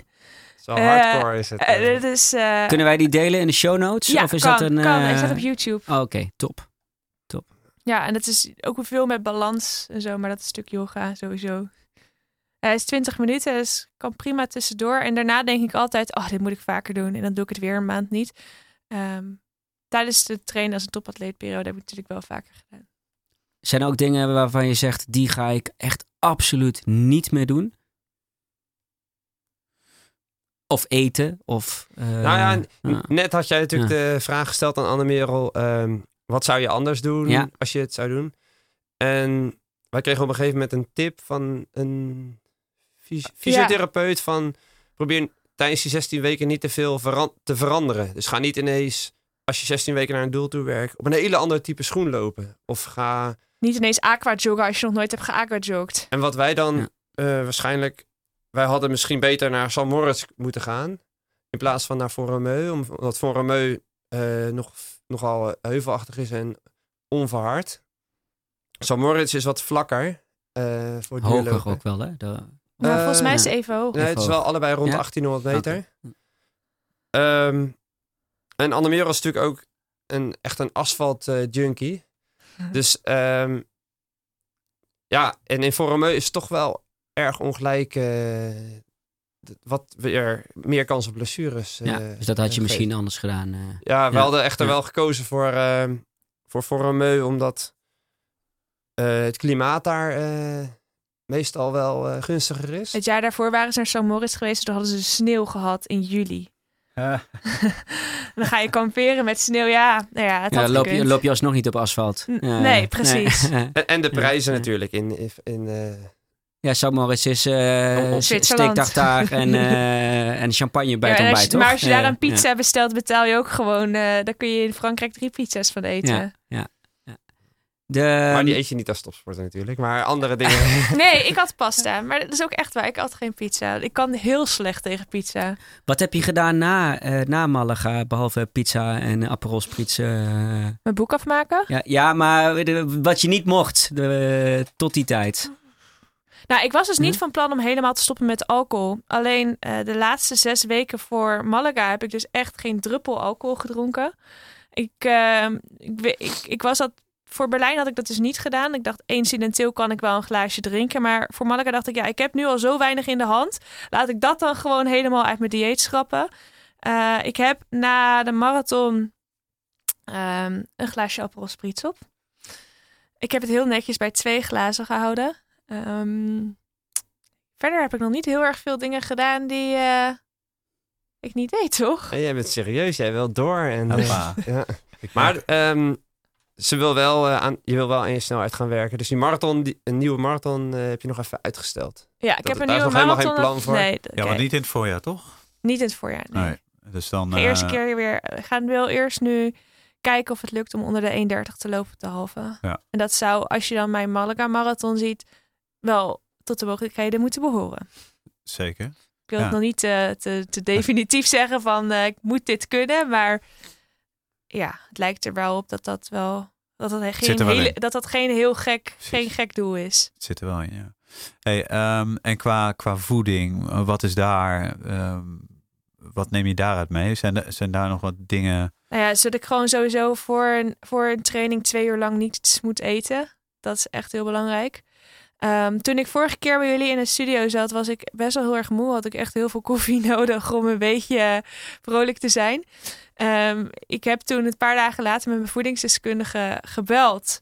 En toen bleek dat ik echt veel te weinig at. Dus ja, ik ben wel meer gaan eten. Ik had at meer voordat ik eh, ging trainen als topatleet. Alleen ik had best wel veel ongezonde dingen. En ik ging die ongezonde dingen schrappen. Alleen ik nam er niet genoeg gezonde dingen voor. Ja, ja. dus dan krijg je dus zo'n groot tekort dat je moe wordt. Ehm, dus ik eet wel echt meer dan eh, voorheen. En ik eet veel minder slechte dingen. Ik eet niet zoveel chips meer. Ehm, misschien één keer in de week hooguit. En ehm, ja, ik, ik eet meer. Ei- eiwitten na de krachttraining. Ja, dat. Kwark. Ja. Ik dacht dat ik allergisch was. Ik was vroeger allergisch voor koemelk. Dus ik was ervan overtuigd dat melkproducten niet goed voor mij waren. Maar ik heb gemerkt dat kwark eigenlijk prima gaat. Dus dat eet ik nu echt heel veel. Kwark is lekker, Ja. Zelfs ik doe dat, ja. Tuurlijk. Eh, de, de, het eten tijdens eh, Malaga. Eh, je zei net van, ik had, ik had het niet getraind op die snelheid. Ja. Dat zou je anders doen dus waarschijnlijk. Ja, dat zou ik anders gedaan hebben. ja. Maar ik heb gewoon te weinig tijd gehad om ermee te trainen. Ehm, ik heb echt... Voeding is voor mij heel lastig, omdat ik heel snel last van mijn darmen heb. En ehm, ja, ik had voor Berlijn bedacht om gewoon Carvan Cevitan limonade te gaan drinken. Alleen toen kwamen we vijf weken voor New York. Nee, vijf weken vlak voor New York. Vijf weken voor de marathon kwam Arthur ineens thuis met ik weet niet hoe je het uitspreekt. Maurten? Morten. Morten. Morten. Ja, volgens ja. mij ook. Morten. Waar ook het Eh, wereldrecord mee Ja, gelopen is. precies. En, eh, Wereldrecords ja, zijn ja. er mee gelopen. En Ja. ik, eh, ik heb daar echt heel veel goede verhalen over gehoord. En ik heb ermee getraind. Ik vond dat de drank vond ik echt net behangplaksel. De gel vond ik best wel lekker. En het ging ook gewoon goed. Ehm, dus ik verwachtte dat ik dat wel goed zou gaan. Ik heb er in twee keer mee getraind. Dat ik misschien vaker moeten doen. Alleen ja, dat was gewoon, waren niet Kon genoeg niet, trainingen om te doen. Maar het, er zit zo weinig toevoegingen in dat ik dacht, nou ja, dit, dit, dit moet wel gewoon goed gaan. Ehm, ik heb het wel gebruikt in veel koudere omstandigheden. Het was al wat warmer, dus dan valt het misschien ook minder lekker. En eh Arthur zei ook, misschien had je het beter tegelijk met water in kunnen nemen in plaats van dat je het gewoon losnam. Hoe, ehm, want eh, jij begon als trainer aan jouw eh, carrière, zeg maar, binnen dit, dit traject. En je bent eh, op een gegeven moment ook partner geworden van... eh, oh, de telefoon gaat hier in de studio. Dat eh, heb ik nog nooit meegemaakt. Maar Tim, neem jij hem even op. Dan zal ik gewoon mijn vragen ehm, afmaken. Kun je de hoorn Ehm, afleggen? maar het was onder andere een vraag die we kregen van, eh, van, van Shorty Moves. Ehm, of het voor jou, ehm, als, eh, toen je ook de vriend werd van Anne Merel, of het dan juist makkelijker of moeilijker dan maakt? Dat je dan haar trainer kon je, kon je nog wel streng zijn? Eh, kon je nog wel zeggen van, eh, jij moet eh, dit nu doen? Of is dat... eh, Nou ja, het is, het, het is natuurlijk allemaal geleidelijk. eh, is het allemaal gegaan natuurlijk. Ehm, eh, 5 april eh, was de eerste ontmoeting. En eh, nou ja, ze bleek, eh, ze- ja, ze bleek toch wel heel veel ehm, feedback te willen over trainingen. En dus op een gegeven moment was, was je ook gewoon elke dag aan het appen. En ehm, ja, op een gegeven moment gingen we ook afspreken bij, bij, bij strandtenten om eh, schema's te bespreken. Maar ik had helemaal niet door ehm, dat het wederzijds eh, iets aan het bloeien was. Dus, maar dat is, ja, het is een proces geweest van, eh, van een aantal maanden. Het is niet van, oh, nu hebben we een relatie, nu is het ineens moeilijker. nee, dus nu, dat- nu luistert ze niet meer. Of nu eh, moet ik liever zijn voor de, of, eh, of minder streng. eh. Nou, ik kan nog wel steeds streng zijn. Ja? Ja, Moet je streng zijn dan? nou ja, in, in, Hey. in de op trainingskamp... eh, Door Dan- dit verhaal weer. ja. ja, kom maar. Ja. Dan eh, Ja. ze waren in de supermarkt en dan wilden ze weer een bak ijs nemen. Ik zeg, aan de wereld, dat kan. Ja, en dat gewoon elke dag. En, en ook eh, met haar herstel na, na die stressfactuur. Dat ze eh, bijvoorbeeld eh, te snel wilde opbouwen. En dan moest ik wel echt zeggen van, eh, doe dat nou niet, kom op. Dus ik een paar ik- dagen. De laatste week van dat ik niet mocht lopen, was ik wel echt dat ik echt zo graag wilde lopen. Maar je Ehm, afgeremd moest worden. Ja. En ze wilde ook, Ja. eh, ook veel te hard lopen. Dus dan zei ik van nou, eh, we doen, eh, we gaan eh, vijf keer duizend doen in eh half marathon tempo. Maar dan liep ze al bijna vijf kilometer tempo. Op het halve marathon tempo wat ik in 2023 hoop te kunnen lopen. 2023. Dus ja, maar- volgend en, jaar. en dan kon ik daar wel, eh, niet dat ik dan ineens minder streng ben omdat ik haar aardig vind en Nee. lief. Dus nee. Nee. Oké, top. Ehm, boek is deze week uitgekomen. Ja. Ehm, we zijn er volgens mij, jij bent ervan overtuigd, maar eh, ik, ik heb het nog niet gelezen, maar ik ben ervan overtuigd dat het beter geworden is door, eh, door, eh, door de blessure en Ja. door de change of plan. Ehm, is, is dat zelfs een sleutelhoofdstuk geworden in, in, het, in het boek? Is dat. Eh, Ehm, nou, ja, Wa- Je- wa- wa- laat ik het anders zeggen. Ehm, is het niet alleen beter geworden, maar is het eigenlijk gewoon daardoor echt.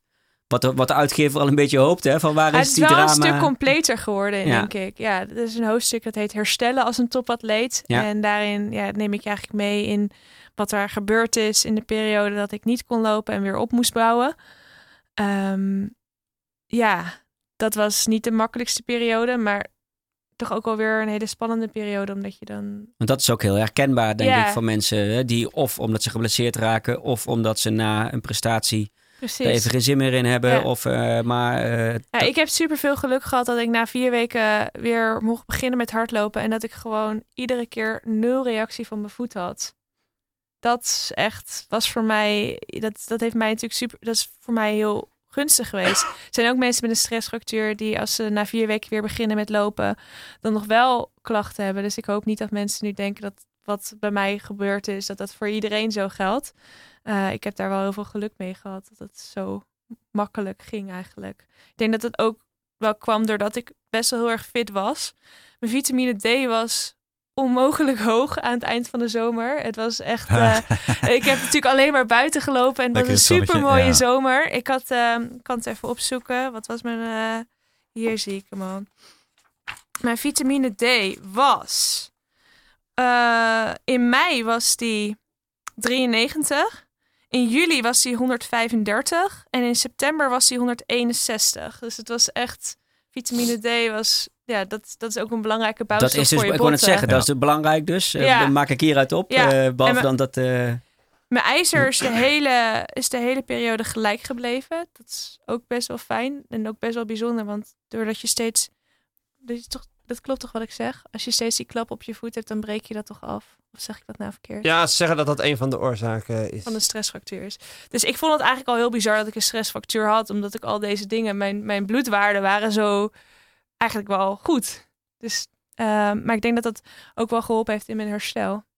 Ah, eh, want je had eh voedingsdeskundige, Ja, die ook ervaring eh, had met topsporters. Ja. En, dus Ja. niet, niet een gewoon... Een, nee, ze werkt ook met NOC en NSF. Ja. En veel topsporters begeleidt ze ook inderdaad. En, en, en gewoon, dat is even gewoon puur persoonlijke interesse. Maar kwamen er ook supplementen en dergelijke uit? Als je het hebt over vitamine D Ehm, en nou, gebruikte- die in de winter wat lastiger op te pikken is. ik gebruikte ehm, van de zomer gebruikte ik een multi. Ja. Met ja, een- ik kan met een aantal dingen erin. En Ja. ik gebruikte voor mijn hoogtestage en tijdens mijn hoogtestage slikte ik wel ijzer bij, omdat op hoogte heb je ijzer nog meer nodig. Volgens mij breek je het ook sneller af op hoogte of niet? Ehm, nou ja, veel hoogtestages mislukken omdat eh, eh, atleten hun ijzer eh, niet in orde hebben. Dus de ijzer moet gewoon in orde zijn. Ja, dus ik slikte dat extra bij. En, Dat is spinazie toch? Ja, ijzer? ook. En, eh, maar en, en, en pillen, maar ook eh, ja, zit ook in, Wat- in voeding. ja, Eh, het zit ook in voeding Ja. inderdaad. Maar Ja, ja, jouw voedingsdeskundige was ook wel heel erg van natuurlijk. eh, op een natuurlijke manier. Niet, ja, niet als je het uit een slikken. reguliere voeding kunt halen, is het mooi. En als het nodig is om bij te vullen, dan Ja. vullen we aan. Ja. Ja. Maar dat, dat, dat ijzer bijslikken, dat hebben we eigenlijk alleen eh, rond de hoogtestage gedaan. En ehm, toen, nu ben ik wel vitamine D gaan slikken, omdat het nu eh, donker is. Ja. Vandaag is de donkerste dag van 2018. De en de kortste ook, toch? Ja, dan Ja. is het toch ook de Ja. donkerste. Ja. Ja, ja en, en eh, vorige week zijn de avonden alweer wel langer geworden. Ja? ik. Ja, ja, maar de, de ochtenden Oh, wordt nog steeds korter. Ja. Ja. en eh, vanaf vandaag wordt het alleen Vanaf maar weer morgen beter. wordt het alleen maar beter. Papa, Ja, Yeah. top. ik zit je aan te kijken. Ja, maar- nee, want jij zat net naar de vragen te kijken. Zij hebben wij nog vragen vergeten? Want Ja, anders ga ik gewoon door met de dingen die ik allemaal wil weten. nou, Ja. ik, zat, eh, ik zat ook even naar mijn eh, notes te kijken. En eh, er is wel echt wel redelijk wat besproken eigenlijk. Maar wat ik... ehm, je, sta, je staat op een gegeven moment in dat... En AJ die, eh, die had het er net ook over. Eh, maar je staat in dat, in dat startvlak. En, Ja. eh, en je kijkt om je heen. En je ziet alleen maar mannen. Ja. Denk je dan van... Oh, wat ik doe is echt... Is top. Want ik zorg ervoor dat er mogelijk meer eh, dames in het startvlak komen in de toekomst? Is het, Ehm, gaat dat, eh, ben je daarmee nee. bezig? Of? Eigenlijk niet. Vooral ook omdat eh, ja, ik liep in Spanje en daar is sowieso de loopsport veel minder voor vrouwen dan voor mannen. Ehm, volgens mij deden er maar iets nog minder dan 200 vrouwen aan de marathon mee. Ik was met mijn tijd ook achtste in mijn categorie. Hoppa. Kijk, top 10. Oh. Ja. Wel exclusief de elite dan, hè? Dan, eh, dat dan weer wel. Maar ehm, Die hadden heel veel vitamine D. Goeie, goeie ja. Strava, Ja. ja. goeie Strava-titel. Ja. eh, 16e Achtste. toch met de elite erbij. Ja, 16e met elite erbij. Ja. Maar dat klinkt wel minder eh, Ja, goed dan achtste. Ehm, ja, Nee, ik zou natuurlijk mooi zijn. Maar in Nederland is volgens mij al groot dat er bijna net zoveel vrouwen hardlopen als mannen. Daar al, dat is al best wel. eh, die emancipatie is al best wel goed gelukt Ja. volgens mij. Ja. Toch? Ik denk het wel. Ja. En, en daarom vind ik het ook zo tof wat je doet. Want als je kijkt, er, er- zijn zoveel ehm, je hebt zoveel bereik met al jouw kanalen. Ehm, dus ik, ik vind het supergoed wat je doet. Uh, Dank je de Ja, de more the better, toch? Ja. Eh, ik En ik kan- hoop nog steeds dat we nog, ook nog ooit een keer een trailrunner eh, van je kunnen maken. Ook al struikel je altijd over uh, Oh, daar ga ik mee, want ik hou daar ook van. Ja, Ja, nou, dat, Volgens mij hebben we ja. bijna een afspraak. Ja, nee, maar... Ja, nee, maar looppraat on the run. ja, Anne, Anne Merel houdt van asfalt, net. Dus, eh, Ja. Ik heb Anne Merel al Ja. wel meer het schelppad op eh, gekregen. dat is een mooie overgang. hey, maar heel Ja, eventjes ja. één moment nog hiervoor. Ik heb Arthur zei afgelopen week ineens... Oh, van, door jou ben ik wel ook echt asfalt veel meer gaan waarderen. Toch?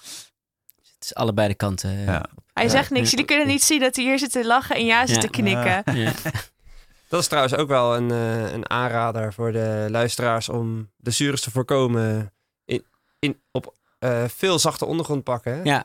Veel minder... eh, Dan niet struikelen, maar wel eh, ja, de zachte ondergrond. Ja. Wat heb jij van Anne Merel geleerd? Wat ik van Anne Merel... Ja. Nou, Want dat, dat, dat, dat is ook gebeurd. Dat kan niet anders. ik weet natuurlijk dat... Anne Merel eh, gaat er eens even goed voor zitten. Ja, ik ga, even, ik ga er Ja. even goed voor zitten. En dan bedoel ik vooral op, hè, op het men, dat mag op het specifieke loopvlak zijn, op het mentale vlak. Maar eh, Nou, wat mij te Ja. binnen schiet, ik, eh, ik weet dat als je krachttraining doet, moet doet, moet je het goed doen. En dan moet je het gewoon twee keer per week doen. Eh, veel beter dan één keer. En die regelmaat van twee keer, die- had ik niet. En eh Anne Merel sleurt mij dus mee naar twee keer. Dus dat is, een- dat is natuurlijk een goeie. Ook nu nog na de marathon. En ehm, zelf doe ik nu ook meer op Instagram. Hey. ja, nee, zie je. Dus, even eh, pluggen, ja. kan die in de show notes? boy, fit boy. Ik merk ook trouwens dat veel ehm, van haar eh, volgers, die zijn, die zijn zo gek van Anne Merel, dat ze dan mij ook gaan volgen om maar weer meer van Anne Merel te kunnen volgen. Nou, dat is eigenlijk heel verstandig, toch? Of ze vinden jou Ja. gewoon interessant. Dat kan Ja. natuurlijk ook. Zouden ze ook allemaal... zou- zouden ze meer ook met trainers moeten werken? Met trainers moeten werken? Want, Eh. want heel veel mensen hebben geen looptrainer of eh, eh, fysiotherapeut of personal trainer.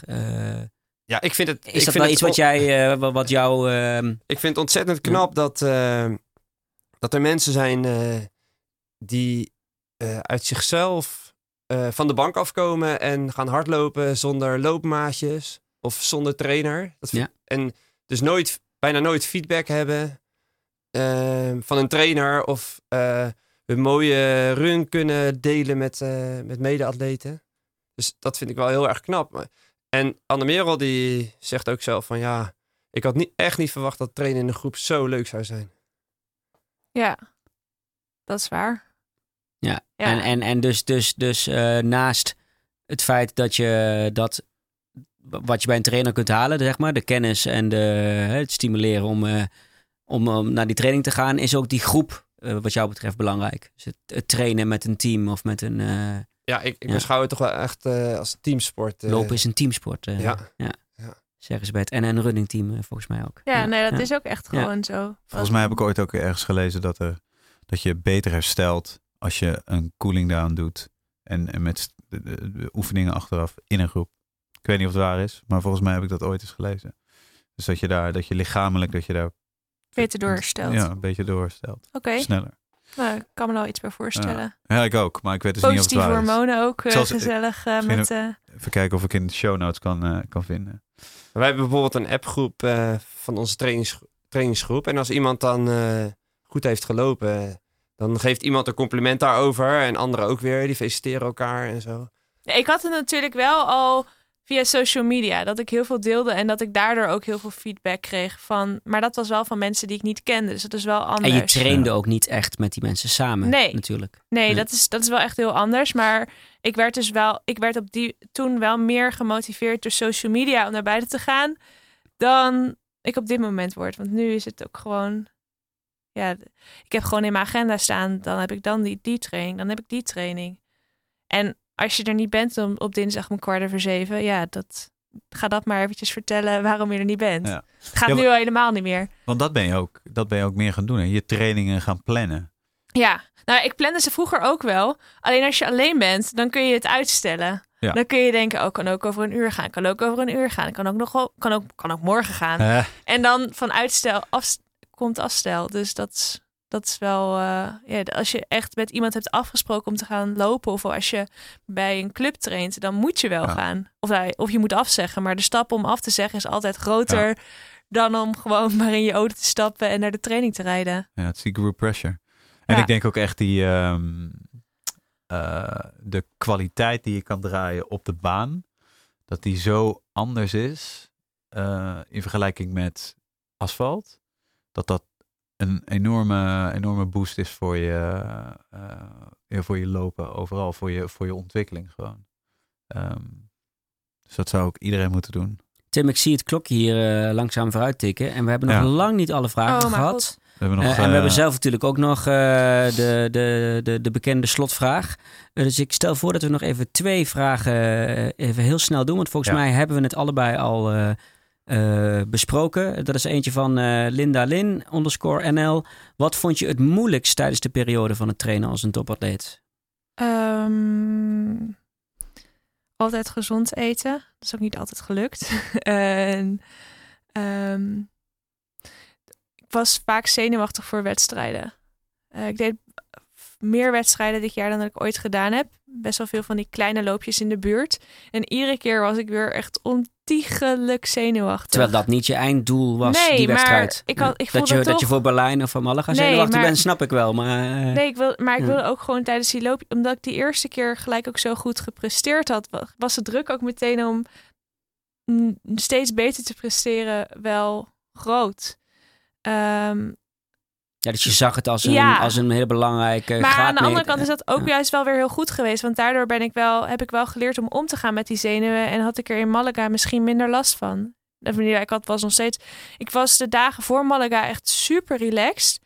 Alleen toen ik wakker werd om half vijf 's ochtends voor de marathon, toen was het echt het eerste wat ik zei tegen Arthur. Ik ben zenuwachtig, ik wil niet meer.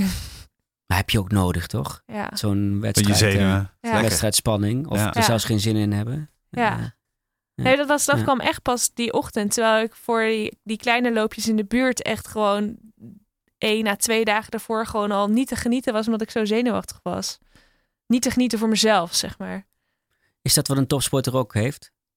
Denk je? want, je Ehm, want jij, jij hebt hier nu natuurlijk... Ik heb het hier met Suzanne over gehad. Ja. En zij probeert gewoon die spanning te accepteren. En dat heb ik ook geleerd van mijn psycholoog. Om gewoon die spanning te accepteren. Het niet weg te duwen. Want op het moment dat jij alleen maar gaat strijden tegen die, tegen die gedachten. dan geef je te veel aandacht. Het hoort erbij. Iedereen heeft het. So be it. Martijn Marco, Martijn of Marco of Martijn Marco, eh, die vraagt welk onderdeel van het trainen als een topatleet zou je recreatieve sporters met ambitie zeker aanraden? Ehm, nou ja, toch wel die krachttrainingen. Kracht. voor, eh, ehm, ja, voor loopefficiëntie en blessurepreventie. Maar ook wel ehm, baantrainingen, snelheidstrainingen, tempoblokken. massage, deed je het eigenlijk ook? No. Eh, sportmassage? Nee, nee, nee. nee, Nee? Nee, ik heb wel een hele goede massagestick.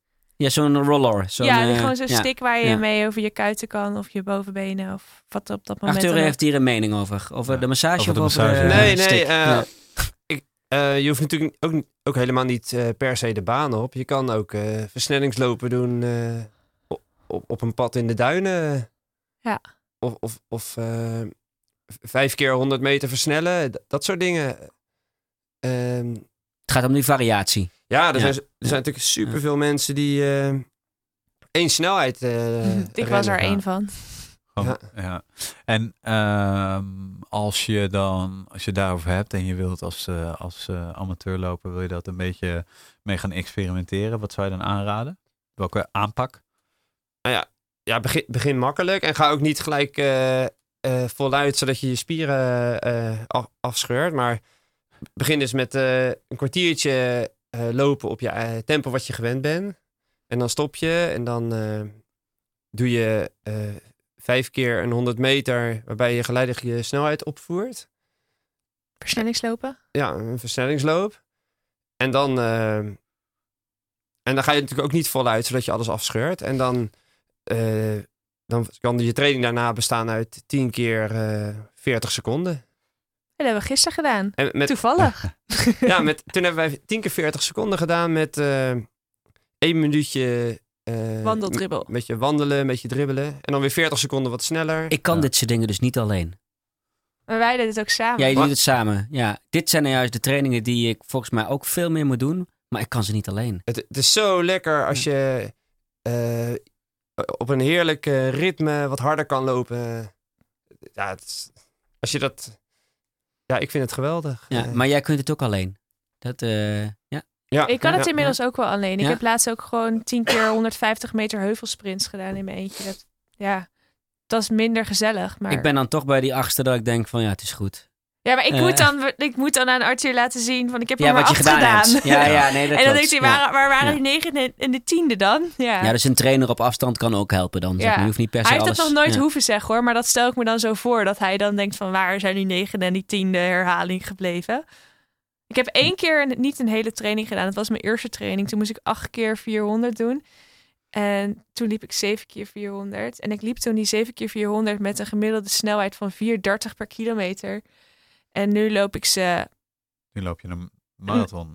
is bijna in die, dat tempo, ja. Ja. Super grappig. Als ik wil dat uh, Annemerel eh, eh, zes keer een kilometer doet in eh 4.10, dan zeg ik tegen haar, eh, doe 4.20, want ze gaat dan uiteindelijk toch 4.10 lopen. Dus eh, Ja, maar ik wil, het- ik wil niet, in ieder geval niet te langzaam zijn. Dus dan loop je automatisch net iets Ja. harder. Ja. Ja. Is dat een gevaar van veel mensen die trainen? Dat ze te hard trainen? Dat ze te... Of te snel? Ja. Of eh, sowieso Ja. te eenzijdig of- dus, maar ook of, te hard. of je traint in het verkeerde gebied. Stel je doel is eh, een half marathon of een 10 kilometer. Dus dan wil je echt voor je, voor je uithoudingsvermogen trainen. Je aerobe gebied, zeg maar. Ja. En ja, als je dan te hard gaat, dan train je dus minder in dat aerobe gebied. Dus dan eh, maak je minder progressie. eh. Deden jullie met hartslag ook? Eh, Ja. Ja, Ja, ja, ja, Anne Merel ja. die heeft eh, dus om de zes weken een sporttest gedaan bij de Ja. sportarts. Ja, om die zones te bepalen. Ja, en, eh, ja, ja, ja. ja. En, maar maar de- voor jou is dat waarschijnlijk heel vanzelfsprekend. Trainen op, op hartslag. Ehm, maar, maar zeg jij iedereen die, of je nou traint voor een, eh, voor een 10 kilometer of voor een halve marathon eh, in, eh, in twee uur, iedereen zou dat moeten doen? Of, ehm, Nou ja, eh, wij trainen niet alle trainingen op hartslag hoor. Ehm, eh, we trainen ook op de baan. eh, we trainen natuurlijk twee keer per week op de baan. Ja. En dan trainen we echt op, eh, op, op snelheid, Op op, snelheid, op tijd, zeg ja. maar. ja, maar tijdens een lange duurloop probeer ik altijd gewoon een hartslag rond de 150 te houden. Dan weet ik gewoon dat ik gewoon in mijn goede zone zit. Dus dat... eh, Ehm, ja, bij zo'n training inderdaad onder de 150. Dan weet je, als ik dat doe, dan kan ik de volgende dag... eh, ben ik zo goed hersteld dat ik een kwaliteitstraining Ja. kan leveren. Ja. Tim, we hebben ook altijd de slotvraag, de loop je niet kapot ta- kasttip. Maar volgens mij was dit één grote Loop je ja, niet- loop je niet Kapot, eh, kapot eh, Ja. kasttip. loop je zelf geen stressfactuur. eh, Loop je tip. zelf geen stressfactuur, eh train gevarieerder, eh, krachttraining, eh, voeding, eh Beetje yoga erbij. beetje yoga. eh, Elliptico als het kan. Ja, Ja, ja, genoeg die- slaap, genoeg rust. Slaap, Genoeg ja. rust. Ja, Dat is belangrijk. Ja, staat ook in het boek. Eh, Eh, ja. ja? ja. Ja, en, en, en ook, ehm eh, wat je zei, bijvoorbeeld ook geen alcohol. Mhm. Eh, ik, Alcohol is een toxische stof en die, eh, ja, en die ja.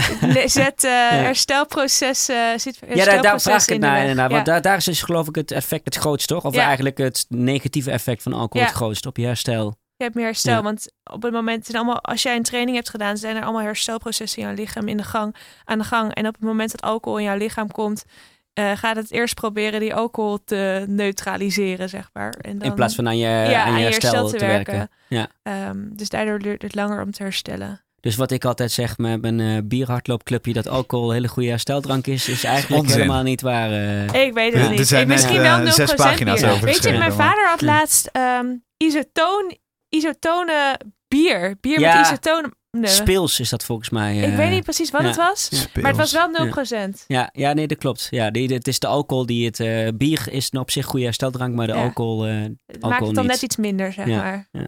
Maar ja. ik vind dat je een, een drankje op zijn tijd kan heus wel. Eh, het beste is om het niet vier uur na een training te doen. Tenminste, dat heb ik mij laten vertellen door mijn voedingsdeskundige. Wie weet het. Die heeft het voor geleerd. Tim, we worden hier zo uitgegooid. Wil, jij nog een, eh, wil jij nog een laatste Ehm, slotvraag eh, stellen? eh, voordat je je bekende afsluitende riedeltje gaat zeggen. Ja, waar je ons moet volgen en dat je ons moet Ja, bam. raten en beoordeelen. Het. Ja. Eh, Ja. eh, had je dit ooit verwacht? Weet je, je bent ooit eens begonnen ben met, met vloggen en eh, of Nee, met, bloggen. met, bloggen. Ja. Met bloggen. Ehm, en dat je nu drie boeken hebt geschreven. eh, je doet super gave dingen. Eh, nee, nou niet toen ik begon met bloggen, natuurlijk niet. Want Het- toen het was bloggen heette nog niet eens bloggen. Het was een online dagboek. Dus Een ja, online Oh, zo Ja. lief. ik was. 14. Ja. nee, ik had nooit, ik had überhaupt nooit verwacht dat ik er ook maar een euro mee zou kunnen verdienen. Dus Ja, eh, nu is het gewoon en je ik probeer nog steeds op diezelfde manier te werk te gaan. Dat ik de dingen doe vanuit mezelf en niet omdat het per se commercieel is. Natuurlijk moet ik soms een commerciële opdracht aannemen, omdat ik ook gewoon mijn huur moet betalen. Maar ik probeer wel het meeste gewoon echt vanuit mijn hart te doen en vanaf vanuit hoe ik begonnen ben. Ik vind het super vet. Dankjewel. Ja. Ik ook trouwens. Ja, ik hoop het. Was dit het? Dat was het. Nee, maar Ja. ik bedoel, had jij nog een laatste vraag? Nou ja, dat, dat Ja. is de Loop je niet podcast tip. En de dromen en zo. De Maar daar hebben we het ja. ook al over gehad. Eh, ik ja, heb dan- nog wel een droom, maar Ja. Ik wil, dat staat ook volgens mij wel in mijn boek, dat ik ooit nog wel een keer een marathon onder de drie uur wil lopen. Heb jij Oh, die droom nog, Jezus, Tim. Oh, Gaan we weer. moeten we... eh, eh, Tim? Tim, wat heb jij ook alweer gelopen? Ja. 301 301 in eh, New York. In New York. In New York. En daarna is, is dit nooit gelukt Slechte- om sub 3 te lopen. Slechte Eh, omstandigheden ook. Ja, Ja. Maar voor, misschien, misschien, 2014. misschien heb je een trainer Wat nodig. zeg je? 2014? ja in, Toen heb eh, ik eh ja. 4, 6, 7, 6, 4, 16 Ja, gelopen dan weet in je New wat York. voor barre omstandigheden echt het waren. Wordt een beetje een leidmotief, dit sub 3 eh, in, eh, in loopplaats. terugkomen. Ja. Als Nee, ik nou- Mission Sub 3 ga doen, dan, eh, Doen we het gaan we, samen. dan doen we het samen. Oh, en dan gaan we sowieso weer een... eh, dan kom ik, als, kom ik voor een derde Oh, keer terug. Zo. Op een trail doen jullie het dan. Ja, ja, dat doen wij dan. Ja, dat doen wij dan. Ja. Ehm, ja, we worden eruit gekikt. Ik vond, ik vond het super vet. Ik vind het super interessant. Dank je dat, dat jullie er beide waren. Ehm, dit was de laatste van 2018. Ja. 2019. Seizoen maand, 2 loopt eraan. 12 gaan we ervoor. Elke maand Ja. eentje. Dat is de doelstelling. Ja. Ehm, maar vooralsnog, blijf ons volgen. Eh, blijf ons luisteren. Blijf ons volgen. Eh, Instagram, Loopraad. eh, Twitter, Loopraad. Facebook, Loopraad. Dus op alle platformen zijn we aanwezig. Mocht je gewoon lekker oldschool willen mailen, dat kan ook. Ehm info loopraad.nl. We krijgen er goede tips binnen trouwens. Dank daarvoor. En ehm, ja, ik vind het vet. En ons Keep beoordelen en zo. we toch, zijn-? Ja. boven, en ik weet helemaal niet of dit, ik heb geen benchmark in luistercijfers of iets dergelijks, maar we zijn onlangs zijn we eh, boven de 10.000 eh, streams gegaan. Eh, Downloads. Dan moeten we Dus dat vieren, vet. toch? En we, zitten nu, we, we gaan nu naar de 15.000. Maar Wauw. ik Per heb, aflevering? Nee, nee, gewoon, gewoon totaal. Oh, oké. Gewoon Nou, totaal. sorry, sorry. Maar, Maar dus dat ik is heb geen benchmark. Ik hoop het. Het is meer dan ik. Ik, ik vind heel veel, ehm, maar eh, ik weet het niet. Kun je ook iets zeggen over wat de best geluisterde aflevering was? ehm, of wil ik dat niet Weet ik niet uit mijn hoofd. Weet ik niet uit mijn hoofd. Maar volgens mij zit je wel in de top 3. Oh, dat is wel Die, mooi. eh, die juni-aflevering, ja. Ja, en Klaas Boomsma doet het. eh, Die doet het waarschijnlijk. Dat Ja. is ook een mooi verhaal. Daar ga ik zondag mee lopen. kijk eens, Oh, Ja. hier al. Ja. doe hem de groetjes. Ik ga met een trainingsmaatje lopen zondag. En eh, ik wou nog even zeggen, iedereen die het leuk vindt, eh, eh, op eh, 5 januari Michelle Running Club in Oh ja. Delirium Biercafé. Papa. Alleen maar Eh, 0%, toch? Eh, kan ook. Eh, kan ook. Voor iedereen, eh voor iemand wat wil. Dus we hebben ook een, eh, een geheel onthouden die elke maand eh, keurig komt op, eh, opdraven en dan een cola bestelt na het lopen. Dus dat kan ook prima. Ook lekker ook al. Eh, en eh, iedereen bedankt voor het luisteren en hele fijne feestdagen. Eh, blijf lekker lopen. Goede jaarwisseling. Maar Pas op met vuurwerk. pas op met vuurwerk. Ja. Eh, maar doe ook lekker rustig aan. Zeker. En dank jullie wel voor jullie eh, komst. Dankjewel. Have Oké. a nice run. 哟喂。